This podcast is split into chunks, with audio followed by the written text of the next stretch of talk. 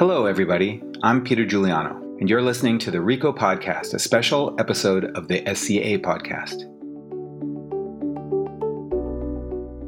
The RICO Podcast is dedicated to new thinking, discussion, and leadership in specialty coffee.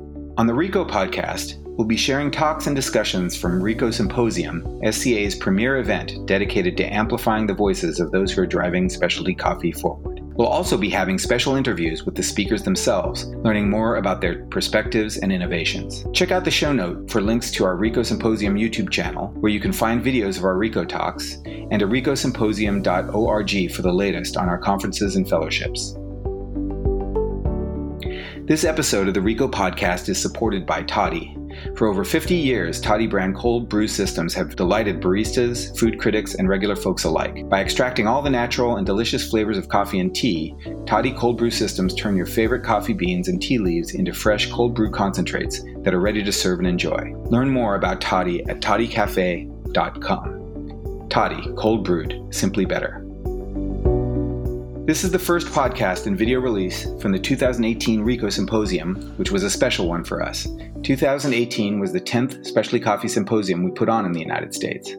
So, to observe our anniversary, we decided to do some reflecting on where we'd come from in the past decade. As you'll hear a little later, we went through every session and every talk of the past decade to identify all the topics we'd covered. We'll be covering those topics in the coming weeks, but we began by taking the broadest look we could, discussing the state of the specialty coffee industry with a panel of distinguished leaders. To help us with this, we turn to the person who opened our first two symposiums a decade ago, the talented interviewer and thinker David Griswold. Besides being a coffee visionary in his own right, David is great at drawing out the opinions and intelligence of other coffee thought leaders. We worked with David to identify a distinguished panel representing a diverse group of those who could give us real insights into the biggest issues facing us in specialty coffee, where we are, where we're going, and how we should get there. So joining David are Lindsay Bolger, Phyllis Johnson, Teddy Esteve, Christine Condo Umuroza, and Kent Bakke. You can find a link to the bios in the show notes. We asked David to get these coffee leaders' thoughts on the most critical issues in the specialty coffee world. Here's how that discussion went.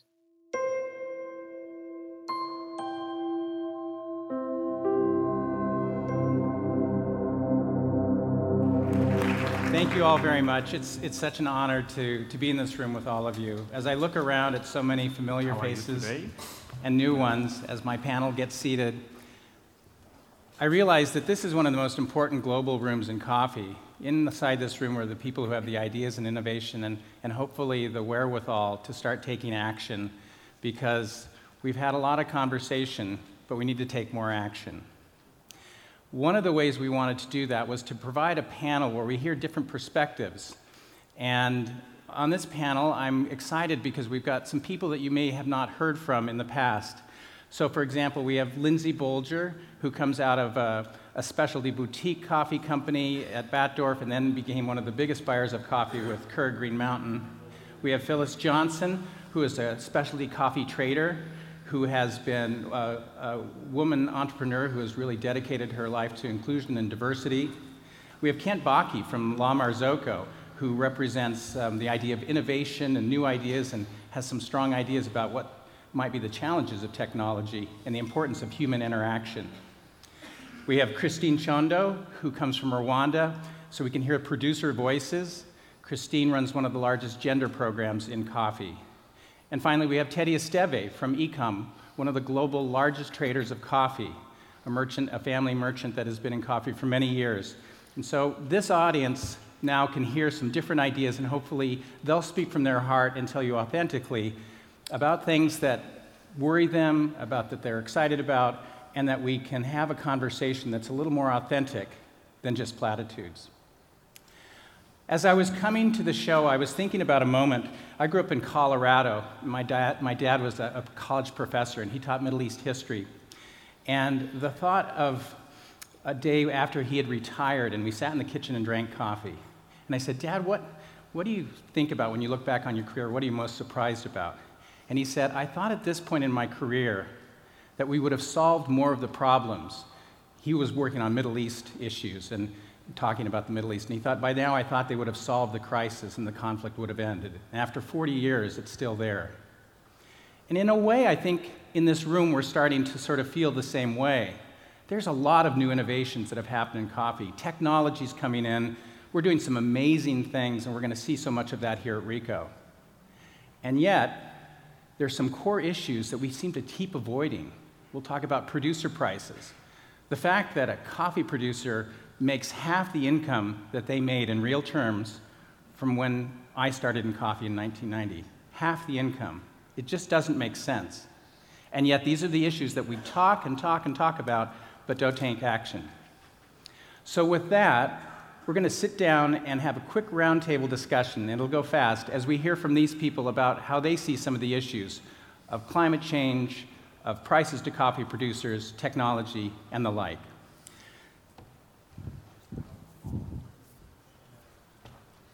So, as, as Peter said, when we, when we started uh, 10 years ago, we were talking about some of the same issues um, about single serve and about the ECX and the state and future of coffee. And you can see how many discussions we've had. Lindsay, as you um, as, as we think about uh, your role and what you've done in coffee, as you look back on the last 10 years, what sort of insights do you have, if you can share briefly, a thought that you have from your perspective in the industry? Limiting it to one thought, that's going to be tough, Dave. But, um, well, first of all, I, I have um, been the beneficiary of conversations such as this one that continue to push and engage and probe. And if there were, if there were one salient point, one salient learning, and there isn't, there are many, but it happened here. It happened in this gathering. It happened because SCA has the opportunity and the power to convene the curious minds in our industry. And this is why we keep coming back, and this is why we keep um, challenging our, our frustrations, as you said. You know, why haven't we solved these issues? Why aren't we further along? But if we had not acted 10 years ago and had not stepped up on issues of, let's call it the, the, the lean years or um, trying to get consumers more engaged about coffee and um, reach and penetrate um, further demographics and geographies that where the, the word of specialty coffee hadn't quite reached those ears, we have made some extraordinary accomplishments because of the curiosity, the intelligence, the passion, and the commitment uh, of the people in this room. Great. Phyllis, what perspective do you want to bring to the group? You know, it just kind of reminds me of what Coretta Scott King said um, in reference to the fight that she and her husband were having. Freedom is never really won, it's fought and uh, earned in every generation. And it's kind of like that for coffee prices and coffee farmers. Um, it is, it's, it's a difficult problem because it's not a technical solution to the problem. It's, um, it's a way of thinking. It, we have to change the power structures that exist in coffee in order to change the way it is. Um, one of the things that I think we often forget is that systems give us the result in which they were set up to give, unfortunately. And so many times farmers are on the losing end of that system. Kent, what would you like the audience to know about your perspective? Um, as I look back, uh, been doing this for 40 years, and looking at the different phases I went through in my life, the things I remember and want to remember are the, the coffee experiences with people. And I think that it's very important and always at risk to forget how human endeavor coffee is all the way from the growing to the processing to the roasting to the brewing and to the enjoying. And to people, it's important for all of us to, it's great for science and research and technology, but does that add to the human experience and maintain that human touch? That's something that really is important. And speaking of science and technology, are we mic'd up on him? Is that, just pull it around? I know, technology can be our friend or our foe. Um, so Kent, thank you. Christine, the perspective you'd like to bring? Uh, yeah, so I think uh, I'm going to talk about Rwanda. Uh, coffee was brought by colonialists uh, around 1904. Uh, you know, uh, farmers, they were, they were not, they didn't know that from the berry, so they could get a roasted coffee coffee powder, you know, they don't drink coffee. So, and then yet they're still doing a lot of effort on increasing productivity and quality, but still the fluctuation of the markets are still a challenge for farmers.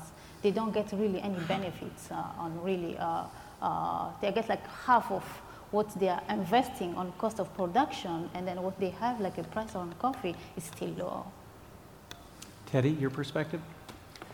Well, as, as the trader in the room, I, you know, I would like to bring the perspective of volatility. You know, we, we meet here today in, a, in one of the, let's say, low points of coffee prices, but we all know that coffee is a commodity that works in cycles. And I think that on one hand, we have to work better with farmers to educate them when they have to sell and to work on long term relationships, meaning long term prices. And the same thing with the roasters. When you see the prices where they are today, I would recommend everybody to buy coffee for as long as they can because we know that this is something that cannot last because for the good reason is that farmers cannot produce coffee long term, except maybe Brazil and Vietnam, at these prices. So definitely something has to give, and uh, this is the perspective that I would like to bring. Mm-hmm. So let's delve a little bit closer into the producer price crisis. And, and, here's a couple of numbers that I think are staggering.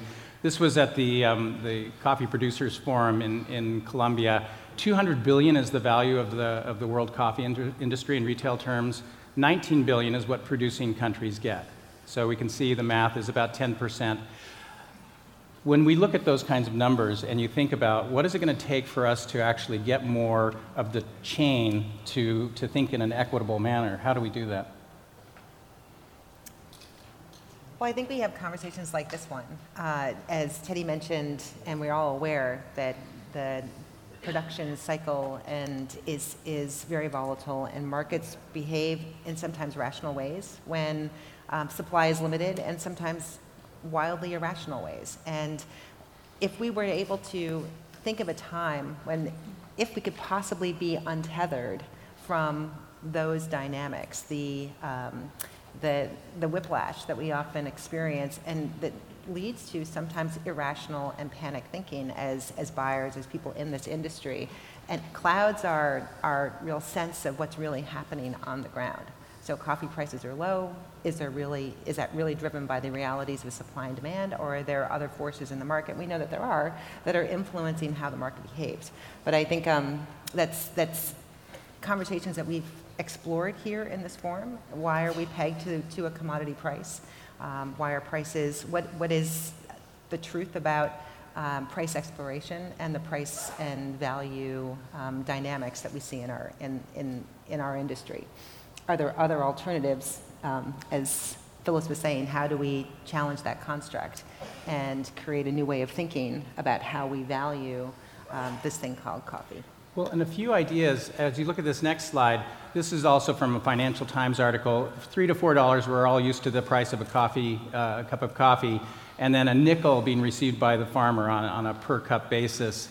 So, some of the ideas that have been posited have been things like um, paying an extra five or ten cents to farmers, tipping farmers, or trying to figure out some way to get funds into producers. When you look at these kinds of things, what do we need to do as an industry to untether ourselves for, as a specialty industry from the commodity. Any thoughts from the panel?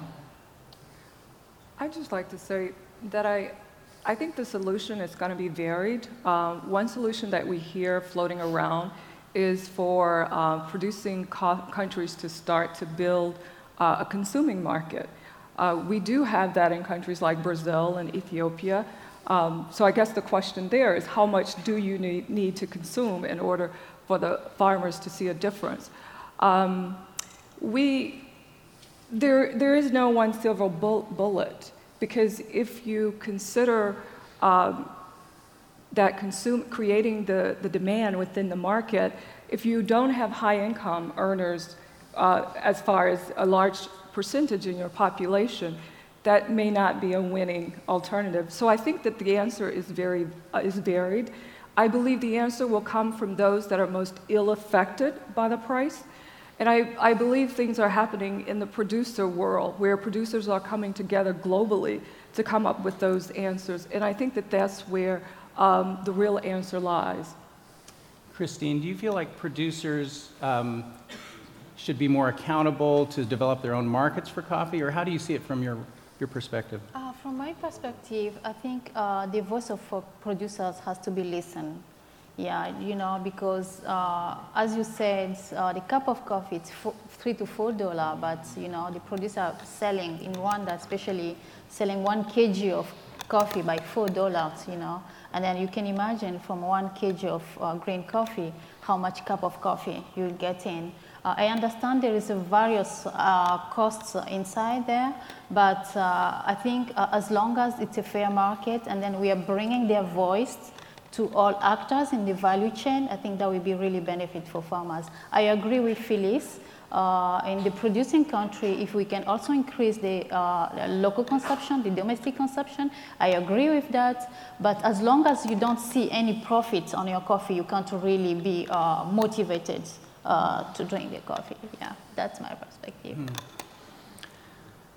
Um, I think it's important that everybody knows here that Christine has developed a brand in Rwanda and that she's able to access better prices. So she's maybe the example to follow here. You know, when you see those five cents to three to four dollars, obviously that is a very big incentive for every farmer to try to look uh, to, to improve uh, the price they get for their coffee. And as we were discussing last night uh, during dinner, the merit obviously is to the marketers who are able to sell their coffee at three, four dollars. You know, when you're selling your coffee at five cents a cup, well, unfortunately, that's the market, and the market is basically the market is the minimum price that you should get for your coffee. It's not the maximum. So I guess that you know the incentive for producers is tremendous to try to get uh, go up in the scale. And if you look at the example, we always compare coffee to wine. Uh, in the US 20 years or 30 years ago, it was all Ernest and Julio Gallo, and the estate never appeared. And today, you go to a restaurant in the US and you only buy estate coffee, uh, wine. So I guess that in some years it will be the same thing in, uh, in coffee. But it's something, if, if this difference between five cents and $4 is not a big enough incentive for producers to try to do something, well, then I don't know what incentive they need. No? Kent, when you think about the final, the final portion of the coffee chain where the barista delivers to the consumer, how much of this story do you think is going to be relevant?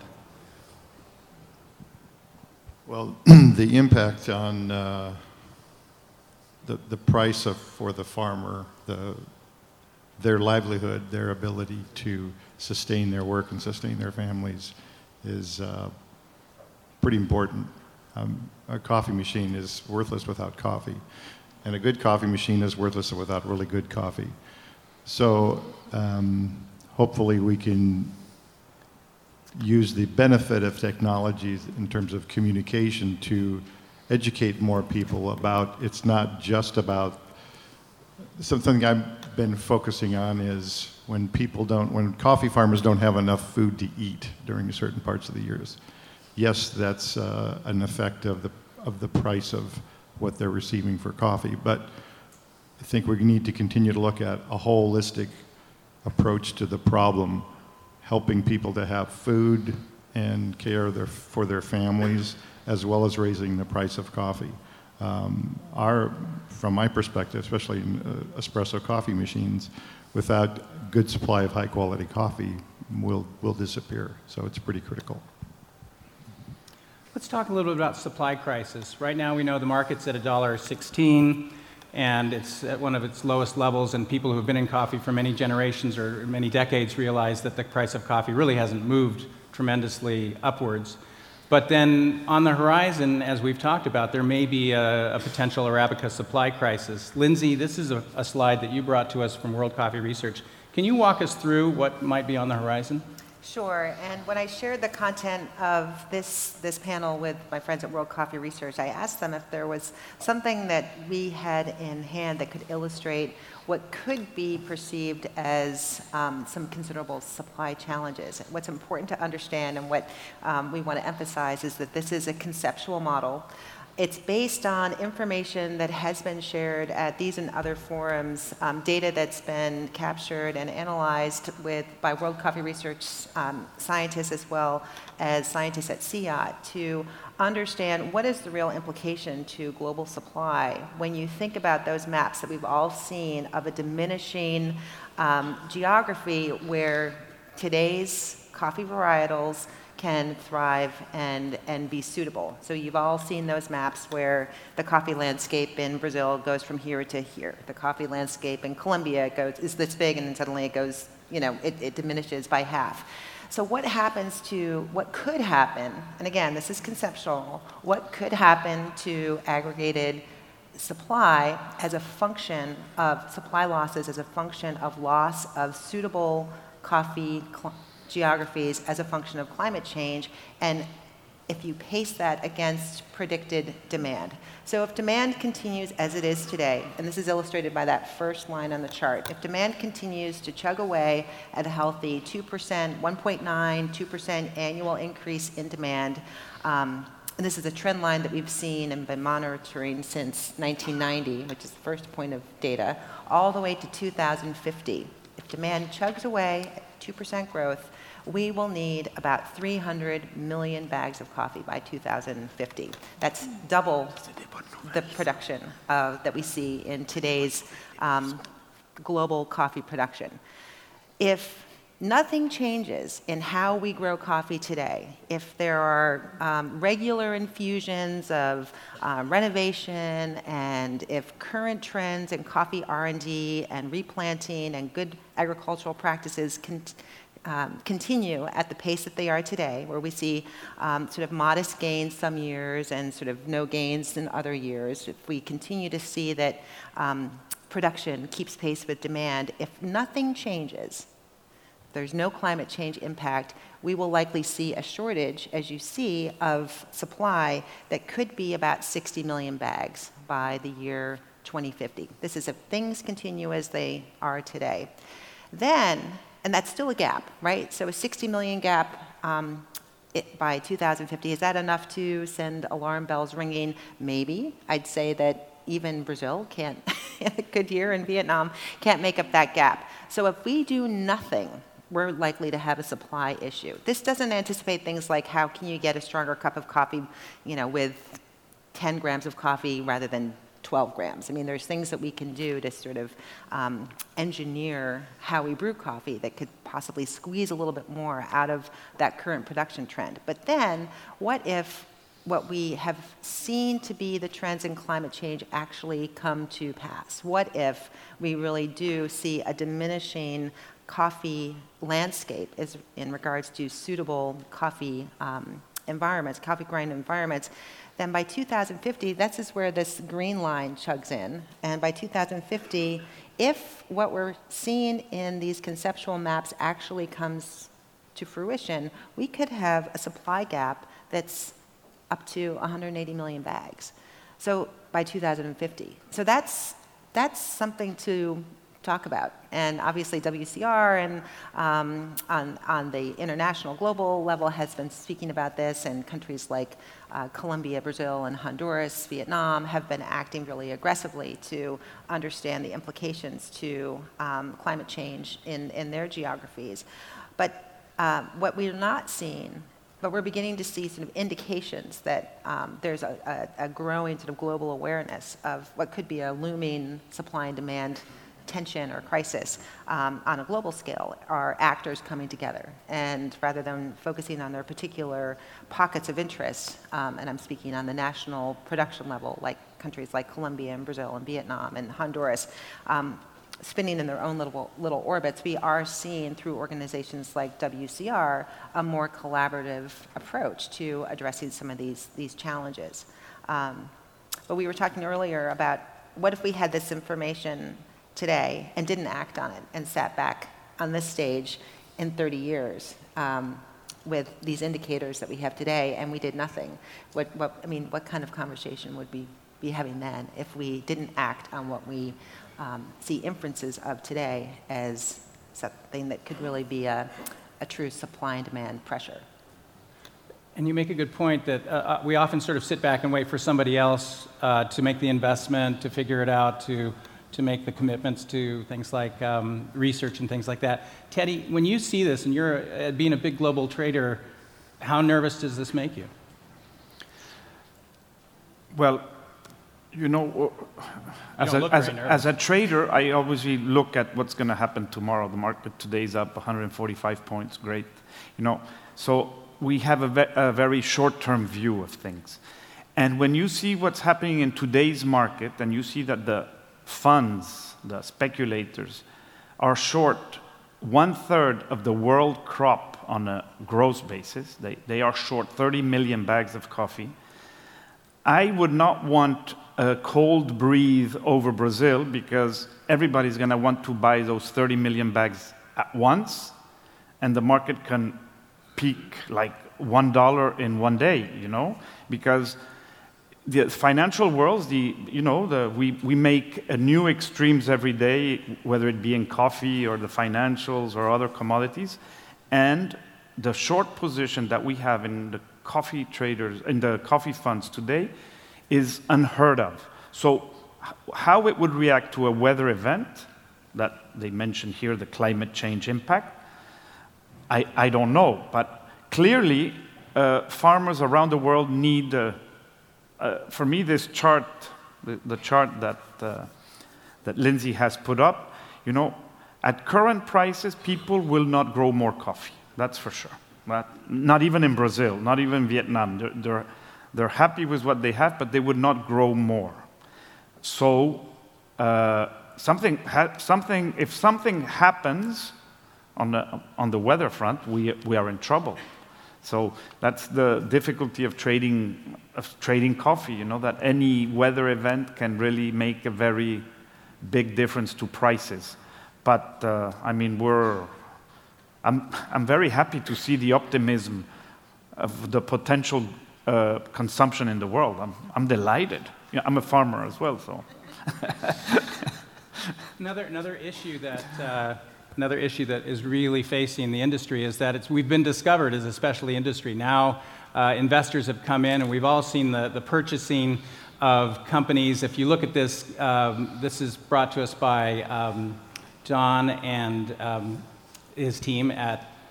Um, Rick, what's the team? Premium Quality. Premium Quality. We didn't put their logo on. We have no logo policy here at RICO. Um, but th- what, this, what this chart tells us is the the, the uh, looks like looks like I didn't pay attention to that, or they didn't. uh, except for who have produced the, the slide, their logo should not be shown. Um, but the point is, we're all used to this consolidation, and as we look at uh, consolidation, there's some there's some big issues. There's changes in financial terms. There's changes in the in the power structure of uh, how many customers people can sell to. And yet, when I look at this slide, these are all the 10,000 smaller micro roasters where new ideas of innovation may come out. So you can sort of see what it looks like. So, where is the next innovation idea?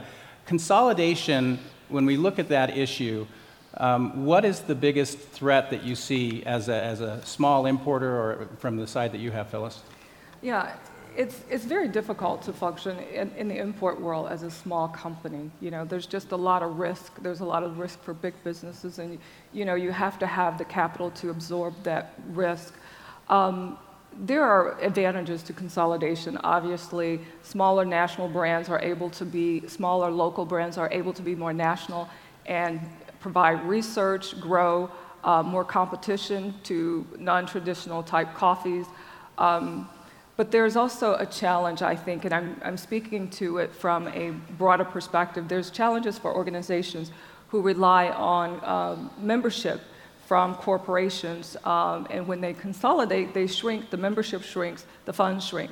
So um, that's challenging, but I also think that there are opportunities there uh, when you have that shrinkage in the model in market because you can create something that, that's more robust and something that is more inclusive. Christine, when you see consolidation happening on the demand side and fewer and fewer companies, does that also mean on the producing side there are fewer opportunities to sell to, to customers? What are you finding on the producing side? Yeah, I think, yeah, that's true. Uh, uh, when producers are consolidating their coffee in one container, that helps them to reduce the costs. So it's also a benefit for farmers as well, yeah. Um, diversity inclusion has been a big issue for the association, but also for the country. And as we approach ways to have conversations and open our eyes to where leadership uh, needs to happen, where um, all all communities are included. Um, Phyllis, this has been something that's been a big part of your experience in specialty coffee as one of the pioneers.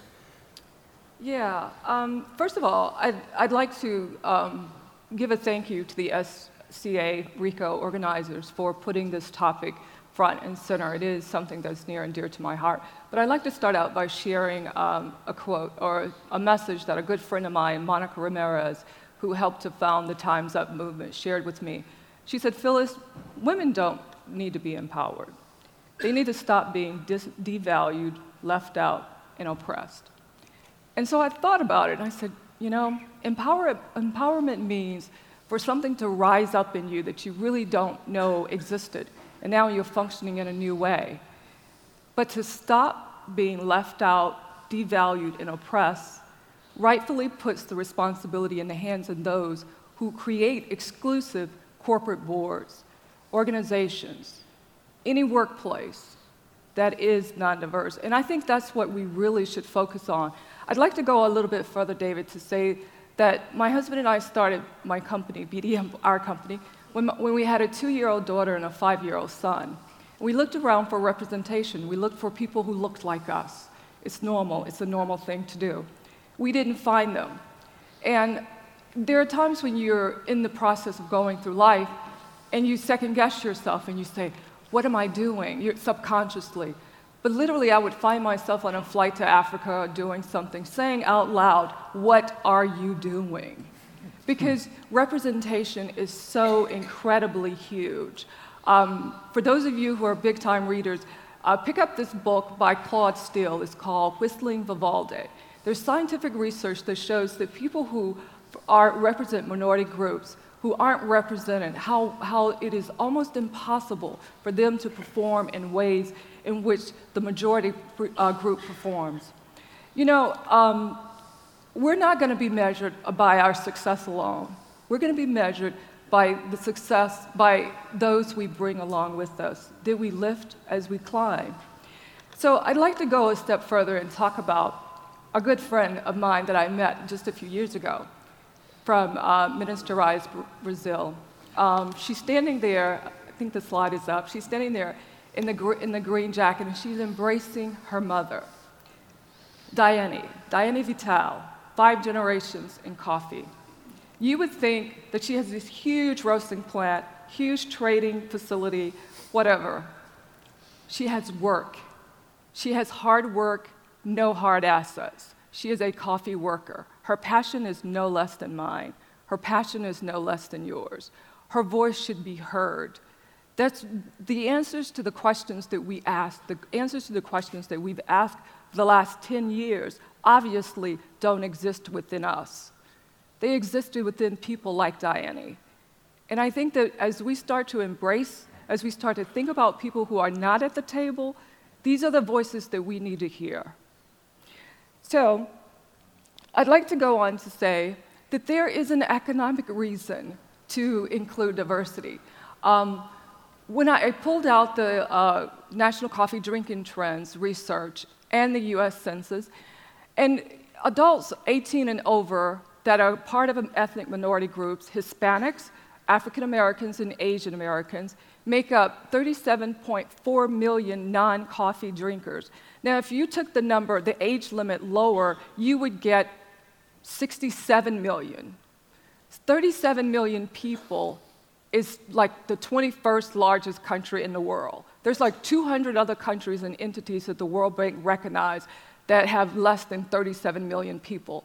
As the US becomes more uh, diverse and more younger, younger coffee drinkers consume uh, specialty coffee, I think there's real opportunity. One point I'd like to make is the reason why I uh, actually took out Caucasians in this number is because I feel that Caucasians are highly well represented throughout the supply chain, within the US rather. Um, Caucasians hold barista positions, they hold executive positions. I personally believe, I would argue the point, that the penetration of ethnic groups into the workforce of coffee will increase consumption. I did not drink coffee before I started my company, and many of you probably did not drink as much coffee as you did before you started working as, in coffee as you do now. Employment opportunities will cause more people from ethnic groups to drink coffee. That is my premise on how we increase coffee consumption among African Americans and other ethnic groups. Hire them.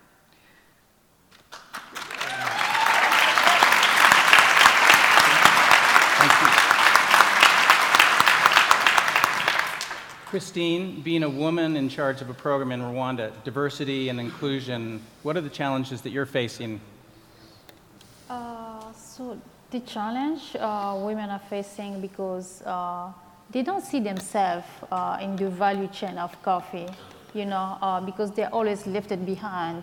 Yeah, but uh, I think as uh, we are talking and then uh, we are looking for the sustainability and then increasing uh, the voice or the place of farmers, I will encourage all women and especially the young generation to be involved in the all value chains especially, you know, uh, from our experience in Rwanda, uh, women, you are teaching them how to pick coffee, and then the next day you'll find them processing coffee.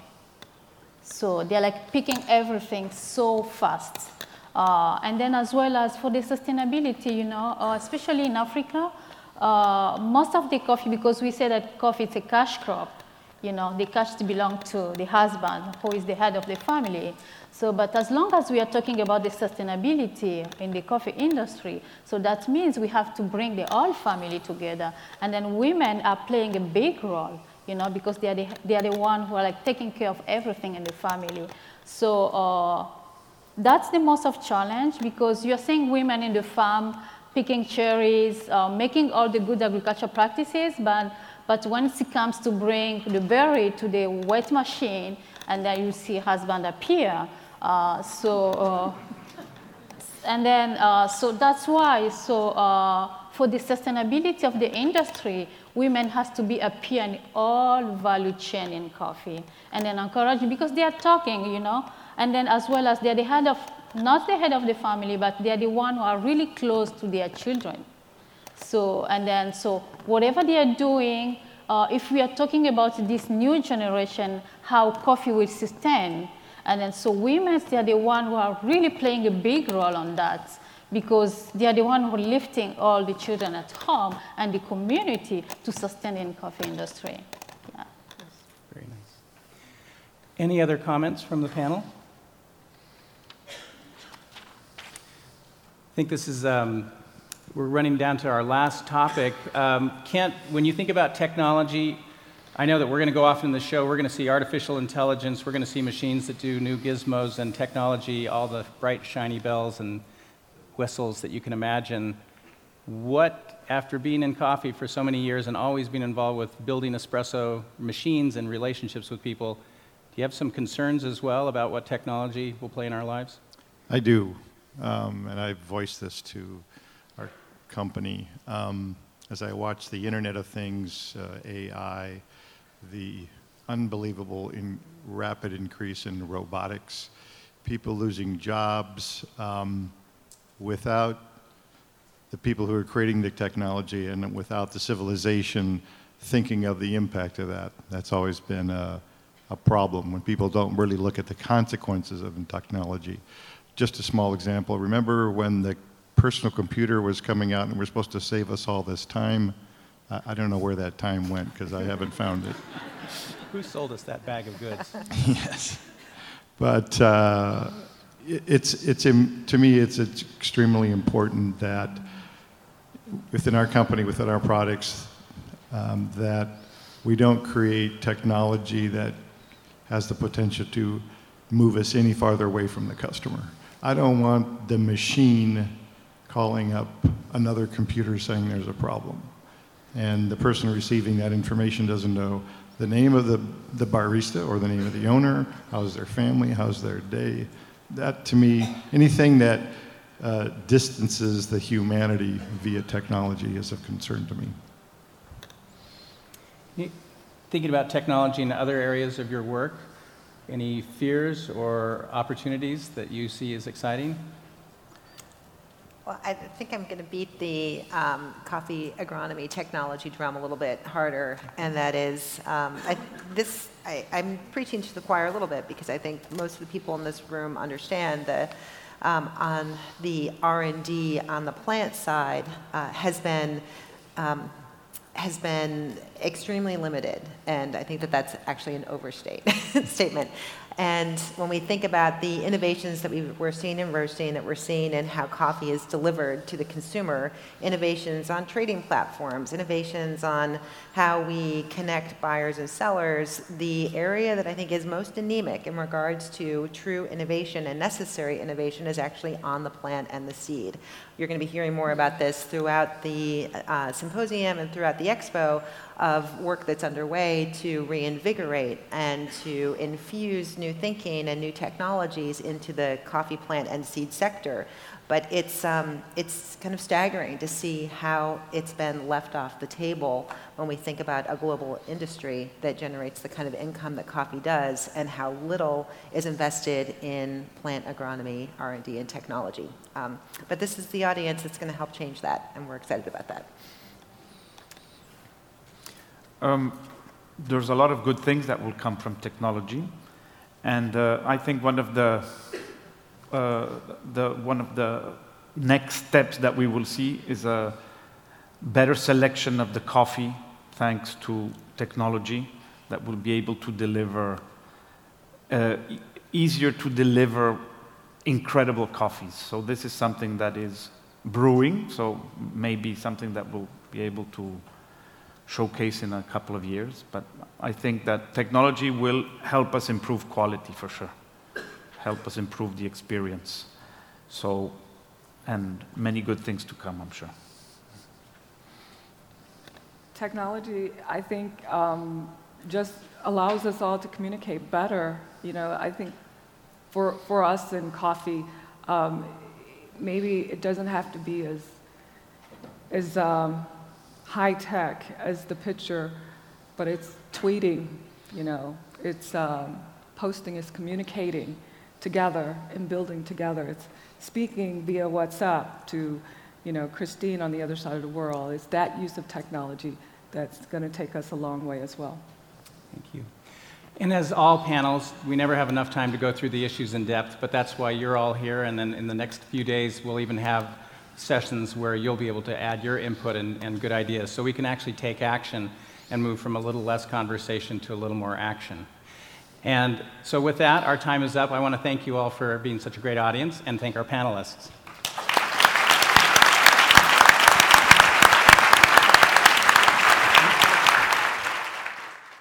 So that concludes the economics part of our session. And I want to thank the panelists and Andrea Illy and Ric Rhinehart for really giving us a lot of information. It's a lot of information. And you might wonder, what do I do about that? And so I'll just tell you what I do personally is every time I see big issues like climate change and global warming and prices that aren't high enough, I think about what's my ecosystem that I can actually touch. And your ecosystem is right here. It's the conversations that you'll have, it's the people you're going to meet here. And I strongly urge that you don't wait for that panacea, for that silver bullet that's going to change everything, or for that perfect study that tells you what to do. The information's there. Start with your family, start with your company, with your employees, start working down your supply chain, and look at the human beings who make up what you do. Have conversations with them. They will help you with the answers that will get us from where we've been of a lot of conversation to a little more action. So that's the economics panel. And now they're going to have a couple more little talks to, um, to show you a little more about Re:co before we go to our coffee break. Thank you. That was David Griswold, moderating a panel with Lindsay Bolger, Phyllis Johnson, Teddy Esteve, Christine Condo Umuoza, and Kent Bakke at Re:co Symposium this past April. Remember to check out our show notes to find a link to the YouTube video of this talk and a link to the speaker bios on the Re:co website. This has been an SCA podcast brought to you by the members of the Specialty Coffee Association and supported by Toddy. I'm Peter Giuliano. Thank you so much for listening. Talk to you next time.